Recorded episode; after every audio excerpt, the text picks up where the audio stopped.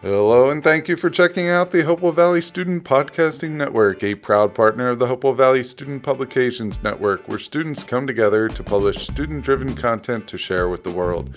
This network empowers students to become content creators for all different types of digital mediums. For more student-ran podcasts, blogs, artwork, and content, please check out the Hopewell Valley Student Publications Network at www.hvspn.com. The opinions represented within the digital content are those of the content creators. Now, please enjoy the following podcast episode.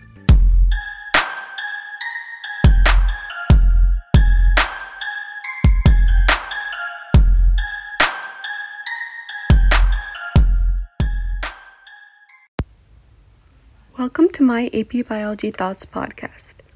My name is Needy and I'm your host for episode number 20, called Unit 8 Ecology, Animal Behaviors Part 2, Instincts, Fixed Action Patterns, Imprinting, and Associative Learning. Today we will be discussing some of the different animal behaviors, what causes these behaviors, and how it connects to ecology.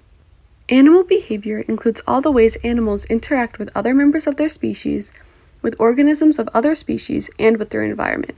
These behaviors are prompted by both internal and external stimuli. Animal behaviors can be both innate and learned. Innate behaviors are genetically hardwired, and learned behaviors are learned through the individual animal's experience. All animals are said to have innate behaviors apart from humans. Humans have instincts, like the instinct to eat, but this can be influenced by human consciousness and the environment. An instinct is the ability of an animal to perform a behavior the first time it is exposed to the proper stimulus. This is an animal's first reaction, and since it doesn't have to be learned, it is an innate behavior. One example of an instinct is a spider spinning its web. Spiders are born knowing how to spin a web, and this helps them catch prey to eat and survive. Fixed action patterns are behaviors triggered by a stimulus, even if the stimulus is removed. To elaborate, it is a predictable series of actions triggered by a stimulus that is automatic and involuntary. Once triggered, the behavior will go on to completion even if the stimulus is removed in the meantime. An example of a fixed action pattern occurs in ground nesting water birds. If a female goose's egg rolls out of her nest, she will instinctively use her bill to push the egg back into the nest in a series of predictable movements. If, while the goose is rolling the egg back into the nest slides off to the side or is removed by an observer, the goose continues to repeat the routine movements until she reaches the nest. She'll then relocate the missing egg and begin the process all over again. Since fixed action patterns are automatic and involuntary, they are an innate behavior.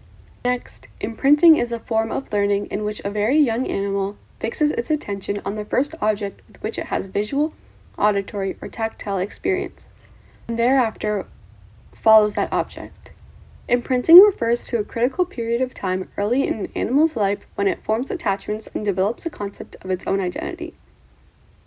Birds and mammals are born with a pre-programmed drive to imprint onto their mother. This is a learned behavior because the animal learns it can trust what it believes is its mother. For example, a young chick after hatching will follow their mother and her movement and adapt to the environment where the mother goes. Konrad Lorenz, an Australian naturalist, found that when young birds came out of their eggs, they would become attached to the first moving object they encountered. In most cases in the wild, that would be their mother. Lorenz replaced himself as the object of their affection. They would also attach to inanimate objects like a white ball and an electric train if it was presented at the right time. Associative learning is where animals learn something based on a stimulus.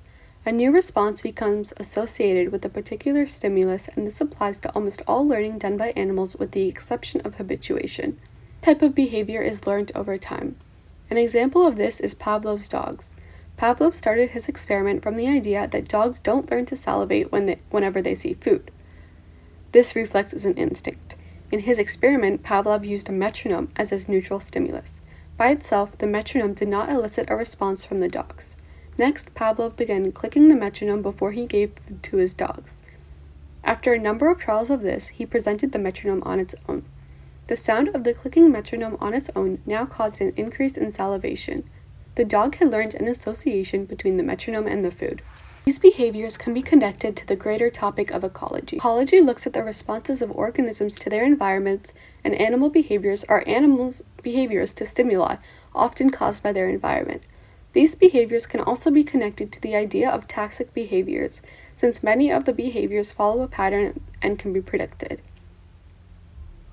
Certain behaviors can also help an organism survive to reproduce, making them more fit.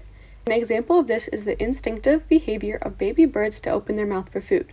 Birds that are genetically hardwired with the behavior to open their mouth will be more likely to survive and pass this behavior on to their offspring.